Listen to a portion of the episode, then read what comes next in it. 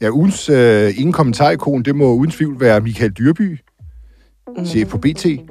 Og øh, nu er vi jo så heldige, så vi har øh, en af de journalister fra Ekstrabladet med, der har skrevet alle de mange historier om den gennemseksualiserede kultur på TV2, dengang Michael Dyrby var chef der. Ja, og det er jo ikke sådan helt politik, men, men øh, hvorfor er det, vi så snakker om det? Jamen, det er da fordi, at, øh, at når vi medier er så optaget af, at politikere og andre magthavere skal stille op, så skal vi det også selv. Og øh, vi kan komme frem til det senere, men Michael Dyrby har jo selv altså efterlyst andre mennesker, der er krøbet i flyveskjul Øh, nu er han selv krøbet i flyverskjul. Du lytter til podcasten Ingen Kommentar. Studiet af Joachim B. Olsen. Det her, det handler om politik. Og Emma Bus. Nu skal vi lige være lidt seriøse i gang. Jeg har ikke yderligere kommentar. Vi vil elde dem Det ville være en kæmpe sejr, hvis det kunne lykkes. og modellere dem og blive ved, Brian, helt ærligt, er det ikke for dumt? indtil der kommer et svar. Og så i mellemtiden, så siger jeg, kom så. Please, hold fast. Nana Madsen, kan du ikke lige kort opsummere, øh, hvad det er for nogle sager om sexkrænkelser på TV2 under Michael Dyrbys øh, ledelse, der har været fremme, og hvad du så har prø- forsøgt for at få slået et ord af, af den mand? Jo, altså øh, i mandags fik den her meget omtalte MeToo-dokumentar jo premiere på Discovery+. Plus, Og her der står en lang række kvinder frem og øh, fortæller om seksuelle krænkelser og overgreb i deres tid på TV2. Øh, der bliver ikke nævnt navne på nogle af de her chefer, som bliver udpeget. Øh, der bliver nævnt navn på Jes Dorf, som jo ikke var chef på daværende tidspunkt, men øh, som jo var en profileret vært. Øh, men mange af de her mediechefer bliver øh, bare betegnet som chefer. Men det er kvinder, der står frem og fortæller om alt lige fra øh, befammelser til øh, altså regulære overgreb, voldtægt. Øh, Ja, og så er det jo klart, så, så vil vi jo gerne have svar på, øh, var, var, var Michael Dyrby øh, en af dem, som øh, har selv været deltaget i nogle af de her overgreb, eller har han kendt til det på nogen som helst form for måde? Det er jo det, man gerne vil have interview med den mand om. mm. Og, og det har du jo også ville haft. Hvad har du, hvad har du forsøgt der? Ja, men altså jeg vil sige, vi har jo forsøgt alt, vi overhovedet kunne. Vi har startet selvfølgelig med at ringe og sms'e og maile. Og øh, efter Anna Thysen står frem og ligesom udpeger Michael Dyrby som en af de, øh, eller faktisk som den TV2-chef, der har opført sig krænkende over for hende til en julefrokost, der afkræver vi ham jo selvfølgelig svar på det. Øh, han svarer ikke på opkald, han svarer ikke på mail, men ender så med at svare på sms, hvor han øh, skriver, at øh, han kan i hvert fald ikke genkende, at han skulle have sagt de her ting til mm. Anna Thysen. Øhm, og efter det har vi jo så godt vil få ham til at uddybe yderligere, så vi har været ude på matriklen på Pilestræde på BT og ligesom prøvet at fange ham der. Der er han ikke dukket op. Så har vi været ude på hans privatadresse. Der var han heller ikke. Øh, vi har været på Fyn i hans sommerhus. Der kunne vi heller ikke finde ham. øhm, så selvom at øh, Helle Thorning har klandret os for, at vi ikke har forsøgt, så øh, har vi altså gjort alt, hvad vi kunne. Mm. Det er jo smukt, at Helle Thorning nu pludselig får en glorie på. Hvis man lige tænker tilbage på Jeppe Kofod, og den sag med, med, med pigen i folkeskolealderen, øh, som Jeppe Kofod så gik ind på et hotelværelse med. Ret, der skal også retfærdigvis sige... Han mistede sit ordførerskab. Det var vist det, Helle Thorning kunne mande sig til. men jeg tror, den interne kamp, øh, der var hun ikke på den side, at han skulle beskyttes. Men, øh, men hun havde det øverste ansvar. Men det er jo måske også en del af problemet, netop når vi snakker om, hvor, hvorfor er det, er det et problem, at mediechefer ikke stiller op. Det er jo fordi, at så bliver medier meget let skydeskiver for politikere selv som Helle Thorning, øh, som mm. kan sige, prøv lige at se med jer selv. I går mm. gennem her. Men, men altså, hvad har vi egentlig fundet ud af? Altså, vi har jo fundet ud af, at han ikke kan genkende øh, det med Anna Thysen. Og så har vi fundet ud af, at han bestemt ikke er hjemsendt. Det har han jo også reageret på, da vi ligesom lavede den, da, da I lavede den historie, at øh, han er hjemsendt nu. Øh, der var han alligevel øh, vågen ved, ved telefonen. Ja, og det er jo så sjovt. Han vælger jo så ikke at svare os, men svarer Ritzau i en sms, så den ligesom bliver sendt ud via Ritzau-rullen. Øh, Så han svarer ligesom ikke også direkte, men skriver til Ritzau, at øh, det passer altså ikke, at han er blevet hjemsendt, men ham og Anders Krab Johansen har øh, i fællesskab aftalt, at det var nok godt, at han tog en ferie. Øhm, og for os lyder det jo lidt som om, at øh, det side af en. Der er også noget Altså, rigtig det mindste- klassisk kommunikationsstrategi over det med at bruge Ritzau. Ja. Altså, Ja, det vil præcis. enhver politiker have gjort. Og i det Altså- mindste får han jo ikke en altså, måneder lang betalt sygeoverlov, ligesom politikerne. Han Ja, det vil jo vise. bruger vel nogle feriedage, og så kommer han vel retur, eller han kommer ikke retur. Har I hørt noget som helst om, hvad status er på det nu? Nej, og det aner vi ikke. Altså, det er jo så det næste, fordi så er vi jo gået videre til øh, den gode koncernchef, Anders Krab Johansen, som jeg også gerne vil sende et skud ud til. øhm, fordi han skulle angiveligt have stået på det her møde til BT og fortalt, at øh, øh, medierne skal bare ringe, og så er han klar til at lave interview. Men øh, vi har kimet ham ned, og øh, også let efter ham ude foran Pilstræde, og han har ikke kunne svare os på, øh, hvad der skal ske med, med Dyrby, og om han stadig har tillid til Dyrby. Øh. Det har vi så også forsøgt faktisk herinde. Ja.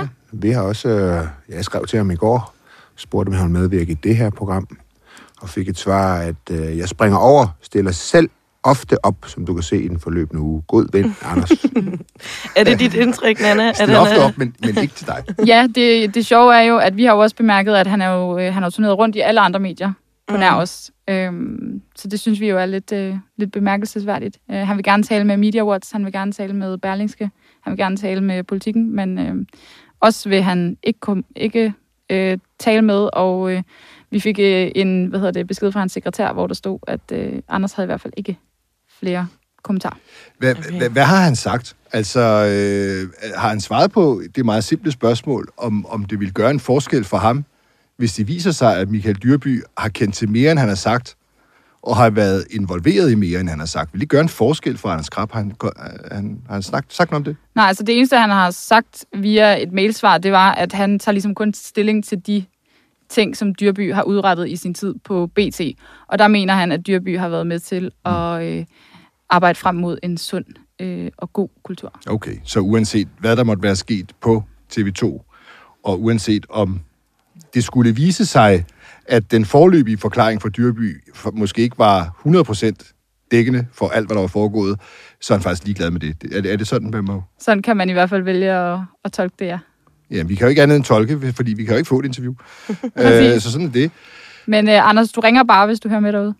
Det var da en klar opfordring, og øhm, måske skulle vi slutte af med og, og, og bare lige... Jeg har fundet et tweet fra en, en Twitter-bruger, der kalder sig, hvad står her, Listig Hjort.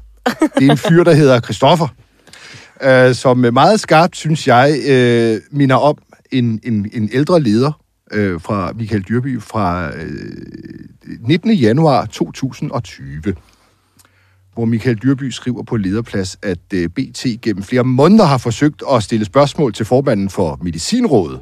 Desværre sender han udelukkende mailsvar, og vil ikke interviewe, så det er ikke godt nok, øh, skrev han i den her leder, Michael Dyrby. Og så videre og så videre øh, med, at det, man skal fandme stille op, når man har noget magt. Og øh, der må man bare sige, det har mediechefer sørget med os. Og, og derfor så burde det samme jo gælde for ham. Og jeg, jeg tror egentlig, jeg, jeg, jeg tror, altså pressen lever af troværdighed. Det gør vi. Og, og derfor så er det altså et ret stort problem, at vi har mediechefer, der gør det stik modsat af, hvad de forlanger andre, når, vi, når, når man har det med at gøre, som vi har her. Det synes jeg er et kæmpe problem. Og, og man fornemmer faktisk også en mediestrategi fra øh, Michael Dyrby her med at sende til Ritzau og korte sms'er og noget, som enhver politiker i en presset situation ville gøre. Og jeg, jeg, jeg kunne godt tænke mig, at det var sådan i hvert fald, at mediechefer skilte, skilte sig bare en lille smule ud fra politikere i krise. Fordi vi vil jo gerne... Vi er jo ikke politikere. Vi er ikke en del af politik, så hvorfor fanden har, skulle man have chefer rendende, som fuldstændig ligner en politiker i krise? Mm. Det er jo et kæmpe problem. Og det er ikke kun for BT, det er et problem, eller for Berlingske koncernen, det er for alle medier. Mm. Det er enormt trist, synes jeg. Og der må man jo også bare sige, hvis der kommer en ny MeToo-sagen på Borgen, for eksempel, altså så er det jo fandme svært at, at få BT at skulle... Jeg kan godt se Michael Dyby lave en leder øh, som ja. Den der igen. Stil op for fanden! der er vist bare kun at sige til Michael Dyrby, kom ud af busken. Tak fordi du kom, Nana Ja. yeah. Madsen. Og man kan, jeg Selv går ud fra, at man kan følge med på Ekstrabladet i, Ja, er der mere på vej? i- Det skal lige, måske tid, ja. lige, uh, uden du kan sige for meget, men er der mere på vej? Der er meget mere på vej. Aha, Og så kan jeg ikke sige mere. det er godt. Cliffhanger.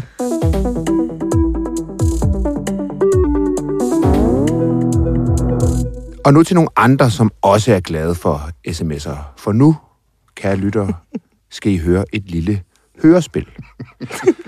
I går kom det frem i Mink-kommissionen, at der den 4. november på det famøse pressemøde, hvor regeringen meldte ud, at alle mink i Danmark skulle slås ned, kørte et, et hæftig, en hæftig udveksling af sms'er bagved. Det var mellem departementchef i statsministeriet Barbara Bertelsen, den daværende departementchef i Sundhedsministeriet Per Ockels, og Kåre Mølbak, som jo sad med på pressemødet. Og nu vil vi ligesom afspille det her. Vi vil sige, hvad sms'erne, hvad bliver der skrevet i de her sms'er, og i rollen som den sure og vrede departementchef Barbara Bertelsen har vi Emma Bus Mosgaard. I rollen som faglig direktør i Statens Serum Institut har vi Brian Weikart. Javel. Og i rollen som daværende departementchef i Sundhedsministeriet, Per Ockels, undertegnet Joachim B. Olsen.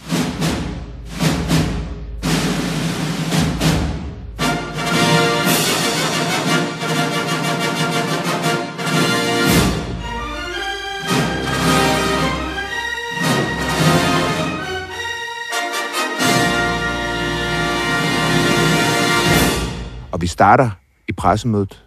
Klokken den er 16.18, og Kåre Mølbak er i gang med at fortælle om den risikovurdering, han har afleveret til statsministeriet. Du tager det altså seriøst. Det er herligt. Klokken er 16.18.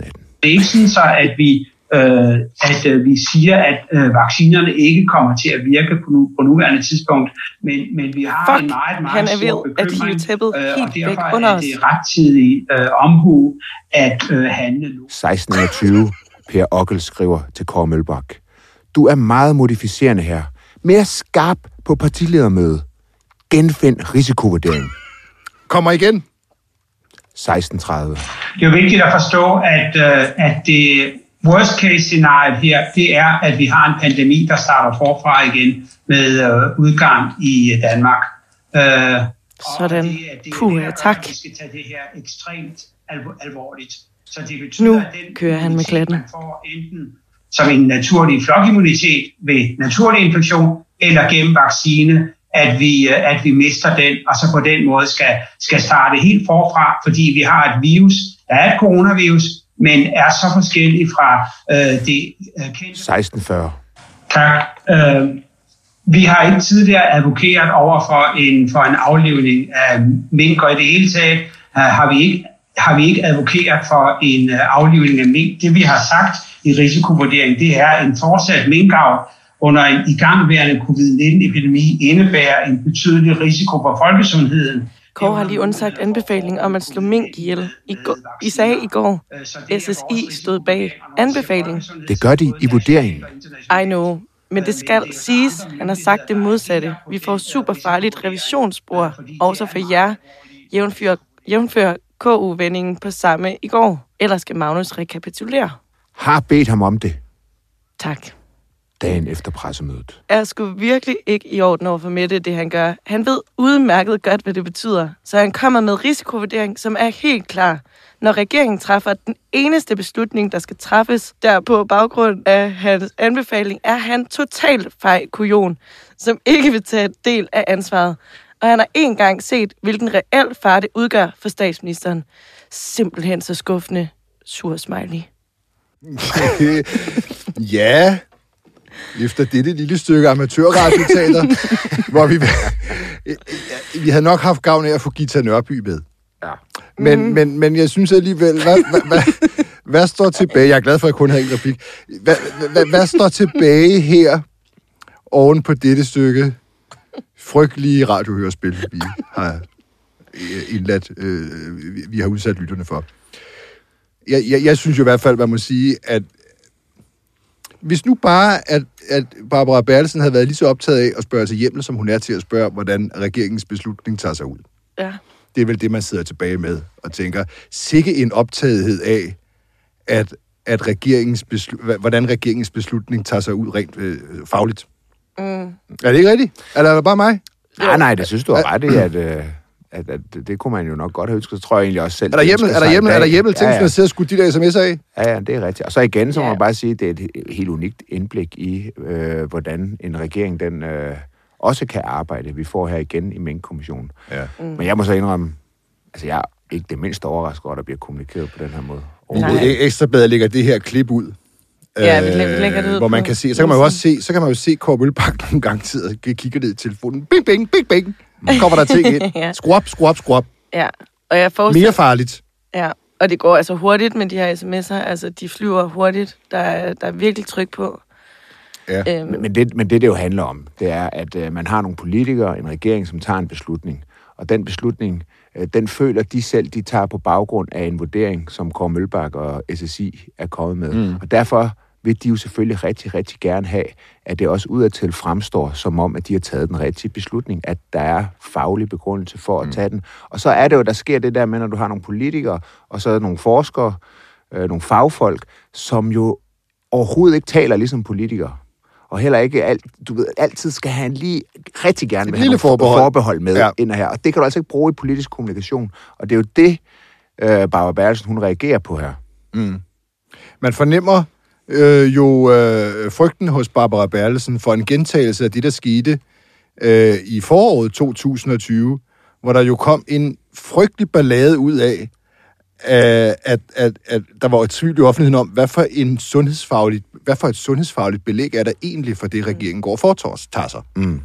Og det kan man jo ligesom godt fornemme, det er hun enormt påpasselig. Det må ikke ske igen. Mm. Der skal bare være totalt klart, at det er myndighederne, der har omfavnet regeringens beslutning om mm. at slå alle mink ihjel. Og jeg forestiller mig, at altså, stemmen inde i hendes hoved, mens hun har skrevet de her sms'er, har været betydeligt mere oprevet, end, end hvad jeg lige kunne trække mig op til. Der er jo masser af udråbstegn, og der er, der Og er voldsomme... store bogstaver. Ja, fuck, og der er fejl kujon, og Joachim, du, ja, du synes jo ikke, det er noget problem, at man skriver sådan om faglige øh, direktører og jeg- andet godt folk. Jeg siger ikke, om det er noget problem. Det er sådan er virkeligheden. Altså, det er ikke kun Barbara Bertelsen, der skriver sådan. Altså, altså, øh, min oplevelse er, at det er ganske normalt, når man har nogle pressesituationer, der skal kommunikeres ekstremt klart, øh, så er det altså ikke embedsprog, det foregår i. Øh, Men synes du, det, synes du helt ærligt, at det er okay at bruge ordet fejl kujon, selvom det er en intern sms? Altså, jeg, altså, jeg er ikke farvet over det. Altså, det er jeg simpelthen ikke. Altså, selvfølgelig, det er jo... Man, jeg, måske lige den er et udtryk for, at øh, følelserne måske løber en lille smule af med Barbara Berlsen lige i det øjeblik. Men det kommer igen ikke bag på mig, at der er i de der pressesituationer, det er jo det, man tit glemmer i politik, ikke? Det er det, der... Det er, mange beslutninger tages under et enormt tidspres. Og så, og så ved hun jo godt, og det ved alle øh, politikere også godt, at bagefter, øh, måneder efter, så vil vi i pressen og alle mulige andre sider kigge tilbage og minutiøst gå igennem enhver beslutning og få en masse information samlet. Og så vil det blive vurderet samlet. Sådan skal det også være.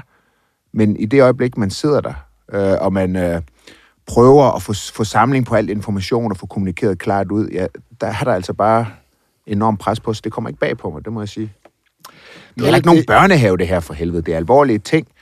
Øh, Det er store beslutninger, der bliver taget. Øh, Nu begynder du det, selv det, er at ikke sådan en rund, det er ikke sådan en rundkreds. Altså, det er ikke en rundkredsdiskussion, det her. Det her det er alvorlige beslutninger, der bliver taget, og der bliver kommunikeret meget klart. Jeg, jeg har hørt at nogen, der måske er farvet over det. Jeg er det, hører bare ikke til dem selv. Nej, men jeg, jeg, jeg synes jo, øh, noget af det, jeg kom til at tænke på øh, under jeres fremragende hørespil, det, det, det er jo Barbara Bertelsens konstante, altså hun er bare på. Ja. Altså hun, det, hun deltager i alt, hun, hun sms'er konstant. Ja. Og det får mig bare til at tænke på de der meget mystiske 30 timer, øh, der gik øh, et par dage senere, ja. hvor man øh, øh, lørdag, det her, det foregår jo om onsdagen. Mm. Lørdagen efter, så finder man ud af i statsministeriet 10 af Barbara Bertelsens nærmeste medarbejdere i statsministeriet for at vide, at der ikke er lovhjemmel. Og så går der, som jeg synes, det, som det er oplyst nu, de mystiske 30 timer fra at øh, 10 mennesker omkring Barbara Bertelsen får at vide, at der ikke er lovhjemmel, til hun så får det at vide søndag aften. Ja. Og når man så sidder og, og ser de her forløb, hvor hun jo er totalt på, hun, siger, hun, hun deltager i alle former for sætninger, hun, hun er fuldstændig helt ned og, og, og siger, ham der Mølbak, han skal fandme give den gas nu. Ja, og, Og så går der op- 30 timer, hvor man får noget meget alvorligt at vide, nemlig at man ikke må det, man lige har sat i gang. Ja. Øh, det er bare det, der stadig undrer mig. Jeg kan, jeg, kan, jeg, jeg kan simpelthen ikke slippe det. Det undrer også mig. Det må jeg sige. Hun passer børn noget af tiden. Der kan jo være, der kan jo være, altså, der kan jo der kan være flere forklaringer, men en af dem, der godt kunne være, det er, at det måske ikke er særlig sjovt at skulle fortælle det her til Barbara Bertelsen. Altså, Ja. altså, Ja. Uden, Jamen- uden sammenligning i øvrigt, nu tør jeg dårligt sige det, uden sammenligning i øvrigt, øh, Stalin, ham turde de jo ikke gå ind til, når han lå og havde, og når han lå og, og, og jeg, altså, når han lå og havde det dårligt inde, i- inde i kammeret, så lægerne turde ikke gå ind til ham. Det skulle jeg aldrig have sagt. Jeg, jeg, den, den står for egen regning, den der. Ja, ja, Der vil jeg- gerne have ja. lov til at sige, at... Øh, Ja, Det er uden, vores, må jeg øh, tilføje uden sammenligning på nogen som helst måde i øvrigt. til vores chefredaktør, vi har ikke bedt Brian om at sige det. Jeg tror, vi lukker Er det den her, ned for nu. videre? Ja. Og, og, og så var det jo således, det kan vi vel godt sige til, øh, til de lyttere, der er, at vi holdt jo roundtable og, og, og medarbejdergruppeudviklingsmøde på Palæ Bar i går aftes. Joachim og Emma og jeg selv. Og øh, ikke det store mindre stod jeg jo tidligt op her til formiddag. Øh, hvor, der var I jo ikke mødt ind nu. Nej. Øh, og, og der interviewede jeg øh, Nikolaj Willumsen, enhedslistens medlem af Europaparlamentet, for egentlig efterhånden et noget gammelt tweet.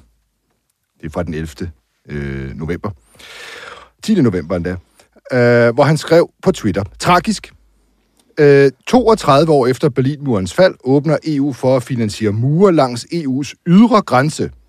Samtidig stiger dødstallet langs den polsk-belarusiske grænse, hvide russiske grænse.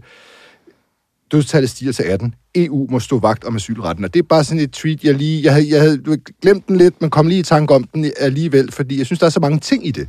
Og vi har tidligere haft fat i de radikale, som også er imod hegn og, og mure og pigtråd og sådan noget ved EU's ydre grænse, men omvendt er de for, at man alligevel jo har en vis kontrol med den ydre grænse, så der er jo et de er eller andet... meget radikale. Meget Ja, radikale men venstre. jeg synes jo egentlig, øh, jeg tror lidt, at det måske er enhedslisten det samme sted. Så jeg, jeg ringede til ham her i til formiddag, på bagkant af vores roundtable, og øh, spurgte ham egentlig bare meget simpelt, hvordan skal grænsen, den ydre grænse til EU, egentlig se ud? Øh, fordi skulle, skulle, kunne det for eksempel være sådan, at det enhedslistens forslag egentlig, at man at, at Polen river deres øh, hegn ned, og lader alle de utrolig tusindvis af migranter og, og flygtninge, som er i Hvide Rusland af alle steder, er kommet fra øh, Mellemøsten og vil ind i EU via Hvide Rusland. Hvide Rusland vil de i hvert fald ikke være i, øh, selvom der jo ikke er, er, er Taliban der. Øh, så jeg spurgte ham bare, hvordan skal en, en grænse ud? I kan jo prøve at se, om I kan greje, hvad han kommer frem til. Fordi jeg er stadigvæk lidt et spørgsmålstegn. Mm-hmm. Nej, det mener jeg grundlæggende ikke. Øh, jeg mener, at øh, det er afgørende, at øh, EU-landene står vagt om menneskerettighederne og sikrer, at flygtninge kan komme til øh, EU og søge asyl, få deres øh, asylsag behandlet. Hvis de er personligt forfulgt eller flygter fra krig, så skal de have beskyttelse. Er de ikke personligt forfulgt, så skal de jo selvfølgelig sendes, øh, sendes hjem. Det er jo ligesom grundlaget i, i flygtningekonventionen, som EU's medlemslande har forpligtet sig til at, at overholde, og som, som også Polen øh, skal, skal gøre lige nu, selvom det tydeligvis ikke sker. Så ingen mur. Jamen, Skal, altså, skal der er være sådan, noget som have- helst på grænsen, der kan stoppe et menneske eller forsinke et menneskes vandring? Jamen, altså, jeg synes jo, det er jo, det er jo fint at have grænsekontrol. Altså, det støtter jeg, det må man gerne. Det, som er, det, som er problemet, helt sådan grundlæggende, øh, Hvorfor må i der det, så der ikke være i? Polen.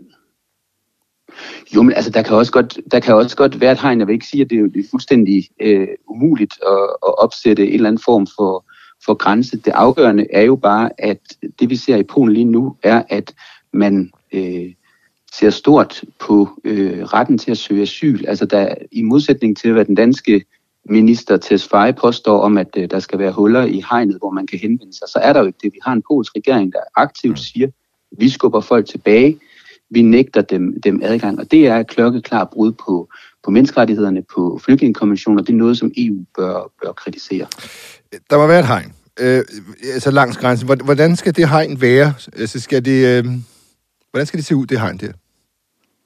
Det er jo ret vigtigt, altså, hvordan de her ting ser ud, så vi ikke bare snakker om, om et hegn eller en mur eller et eller andet. Det, det skal se ud på en bestemt Jamen, altså, måde. jeg, altså, jeg synes Skal ikke, det der være bør højt være hegn? hegn. Altså, jeg synes ikke, der bør være hegn. Altså, jeg synes, vi skal tilstræbe, at der ikke er hegn. Og, og, øh, Hvad skal der så og, øh, Jamen, altså, der skal være mulighed for at søge øh, asyl. Altså, jeg tror, det er ret vigtigt at huske, at vi lige nu har sådan en humanitær krise på grænsen mellem, mellem Belarus og, og, og Polen, som, som, øh, altså, som kunne løses i morgen, hvis man øh, levede op til menneskerettighederne og lod de her mennesker øh, henvende sig til de polske myndigheder, få prøvet deres øh, asylsag. Jeg vil godt tilbage til det her med grænsekontrol. Hvordan skal det kunne gennemføres, hvis der ikke er noget hegn, eller noget som helst, der stopper et menneske? Så kan man vel ikke lave noget grænsekontrol, for så kommer man bare forbi. Jamen, altså, altså, vi har jo også en dansk grænse, hvor vi har grænsekontrol, og så har man sat et, et, et, et, et hegn op for, for vildsvin. Ja, Øh, men, kunne det være en men løsning altså, med et, øh, et vildsvinehegn, eller et hegn i den størrelsesorden? Vil det være okay? Jamen, altså, jeg tror, vi, det er jo også et eller andet spørgsmål om, hvad for en verden ønsker man sig. Ønsker man sig en verden, hvor man har øh, tusinder af kilometer øh, hegn øh, langs EU's ydre grænse, eller ønsker man sig en, en verden, hvor, hvor, øh, hvor man øh, så vidt muligt prøver at tilstræbe ikke at have det. Øh, og, og jeg synes egentlig, at kernen i det problem, vi har i, i øh, Polen lige nu, det er jo, at, at den polske regering groft krænker menneskerettighederne, man har som, som menneske øh, med flygtningekonventionen ret til at få prøvet sin asylsag, ikke ret til at få asyl. Mm. Det kommer an på, om man er, har et beskyttelsesbehov, men man har ret til at få prøvet sin sag, og det er det, som de her mennesker på meget, meget brutal vis nægtes. Der skal altså ikke være noget hegn. Altså, kan- kan vi konkludere det? Der skal ikke være Jamen, noget altså, jeg synes, på jeg EU's synes, ydre jeg synes det, er fuldstændig, det fuldstændig afgørende er, at der er et sted, hvor man kan øh, henvende sig og søge asyl. Ja, der skal være et Øh, sted, altså fordi- et kontor, men skal der være noget hegn, eller Men, noget og som helst er der langs ikke, grænsen? og det er der ikke. Jamen, altså, jeg- altså skal Finland opsætte øh, kæmpestort hegn langs øh, grænsen godt til være. Rusland i Men, morgen? men, men, men hvorfor? Jamen, jamen altså, er det, er det den vej, vi, vi ønsker? Nej, jeg, jeg ønsker ikke, at man går den vej. Bare, bare lige for at være helt firkantet på det her. Du, du, bare så ja nej. Skal der ved EU's ydre grænse slet ikke være noget? Jamen, altså, som udgangspunkt synes jeg ikke, vi skal Det er nej, have ikke? hegn. Det er nej. Det er Øh, nej. Der skal ikke være noget. Men vi, det, det er ikke det samme som, at vi er imod øh, grænsekontrol, eller jeg er imod grænsekontrol. Nej, nej. Det, der er problemet Der skal bare ikke her, være noget hegn at- der ved grænserne. Eller noget som Jamen, helst. altså, når vi har en humanitær krise, når vi overhovedet diskuterer, hvad der sker ved grænsen mellem altså, Belarus og, og, og Polen lige nu, så er det fordi, vi har nogle øh, flygtninge, der sidder og ikke kan få lov at gå hen til den polske grænse og søge asyl. Godt. Tak for det. Jeg opsummerer lige kort, så vi er øh, nogenlunde enige, ikke Nikolaj? Altså, der skal ikke være noget øh, på, på EU's ydre grænse, der stopper mennesker. Du, øh, hvis, du, hvis man skal være helt firkantet, ikke nogen mur, ikke noget hegn, men et sted, man kan søge asyl. Det er rigtigt forstået, ikke? Der skal Jeg være kontrol ikke visse steder, men der skal ikke være siger, mure. Man skal ikke, vi skal ikke bruge vores skattekroner øh, på at bygge øh, pigtråd og mure. Vi skal hjælpe i nærområderne, og vi skal tage ordentligt imod folk, der kommer her for at søge asyl. Så ingen mur og ingen hegn. Nogle, nogle andre ting skal man gøre. Men man skal ikke lave noget mur og noget hegn. Man skal kunne gå ind i EU. Jo, men altså, hvis du står og laver en grænsekontrol, tjekker folk, og der kommer en, der, der ikke Jamen, har kommer hen til, nogen- der, der hvis ikke kommer hen til der, hvor grænsekontrollen er, men hvis man ikke kommer lige derhen, hvor grænsekontrolskontoret er, så kan man bare kunne gå ind. Ikke? Altså, jeg siger ikke, at der ikke skal være grænsekontrol, men jeg siger at opsætte pigtråd og mure. Det er ikke det Europa, som, øh, som jeg ønsker. Det er klogere. Det er ret utroligt, at I begge to har så meget tålmodighed med hinanden, fordi I, I stiller det samme spørgsmål, og giver det samme svar igen og igen og igen.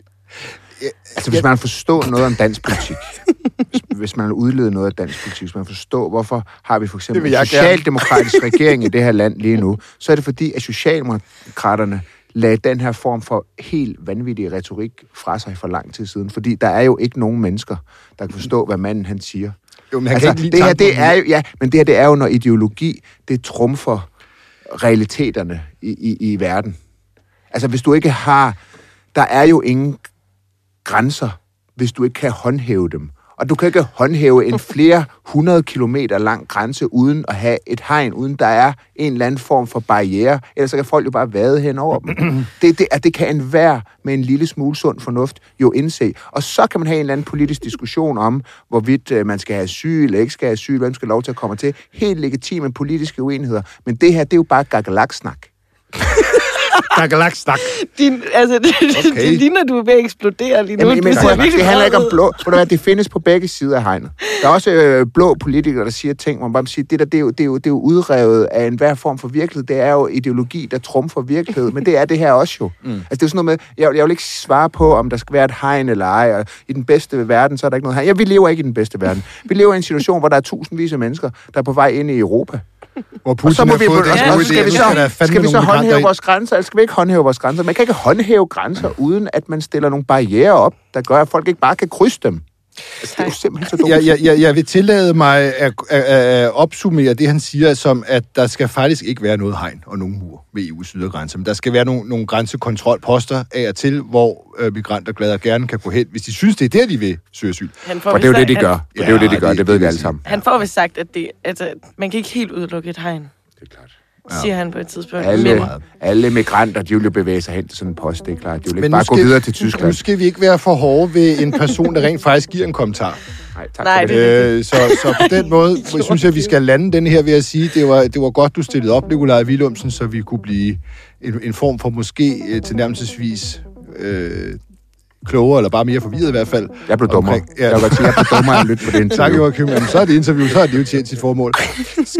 Skal vi ikke lave flere interviews i næste uge så, når det går så godt? jo, Det synes jeg. det.